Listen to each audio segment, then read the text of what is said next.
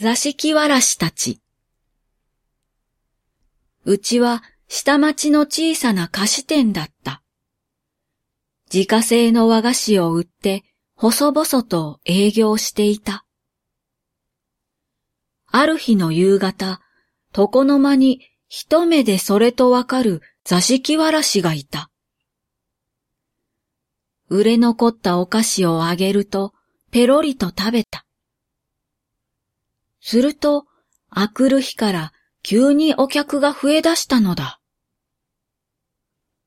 数ヶ月後、床の間に毎日のお菓子を置きに行くと、座敷わらしは二人に増えていた。その日から毎日二つのお菓子を床の間に置いた。するとさらに売り上げが伸び出した。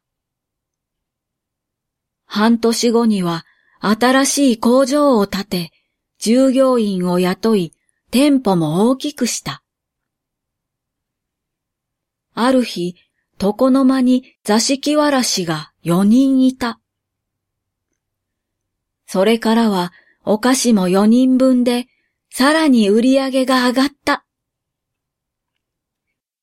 店舗には行列ができ、デパートや駅地下に次々に出店した。ある日、床の間の座敷わらしは8人に増えていた。我が社は今や食品のトップメーカーになった。しかし、その生産量に比べて黒字が少ないとよく指摘される。そうなんだ。製造する食品の三分の一は、増えに増えた座敷わらしが食べるからだ。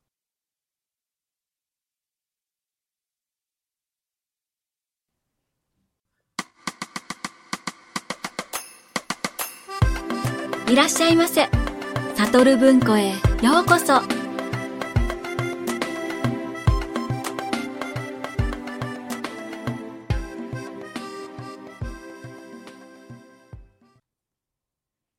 今回はショートショートガーデンより家にらまみさん作座敷わらしたちという作品をご紹介いたします。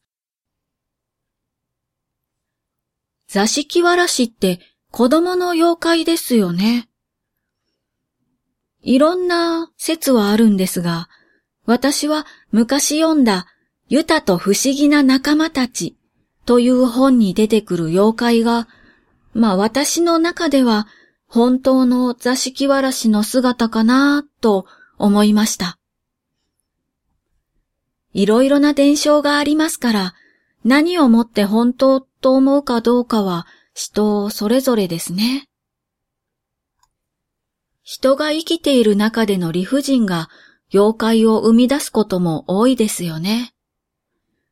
自分が今こういう状態なのは妖怪のせい理由や原因があれば安心するんでしょうか？あ、でも助けてくれる妖怪も多いですよね。コロナの時に流行ったアマビエ様とかまさにそうです。うちもお金がないのは貧乏神さんのせいにしてるしなそれで心の平安を保ってるんだから、貧乏神さんには感謝しています。はい、ありがとうございます。っていうか、貧乏神さんって妖怪なんやろうか。一応神ついとるけど。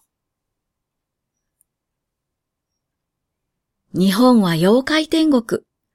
人の数だけ妖怪がいるんでしょうか皆さんの心の中にはどんな妖怪が住んでいますか？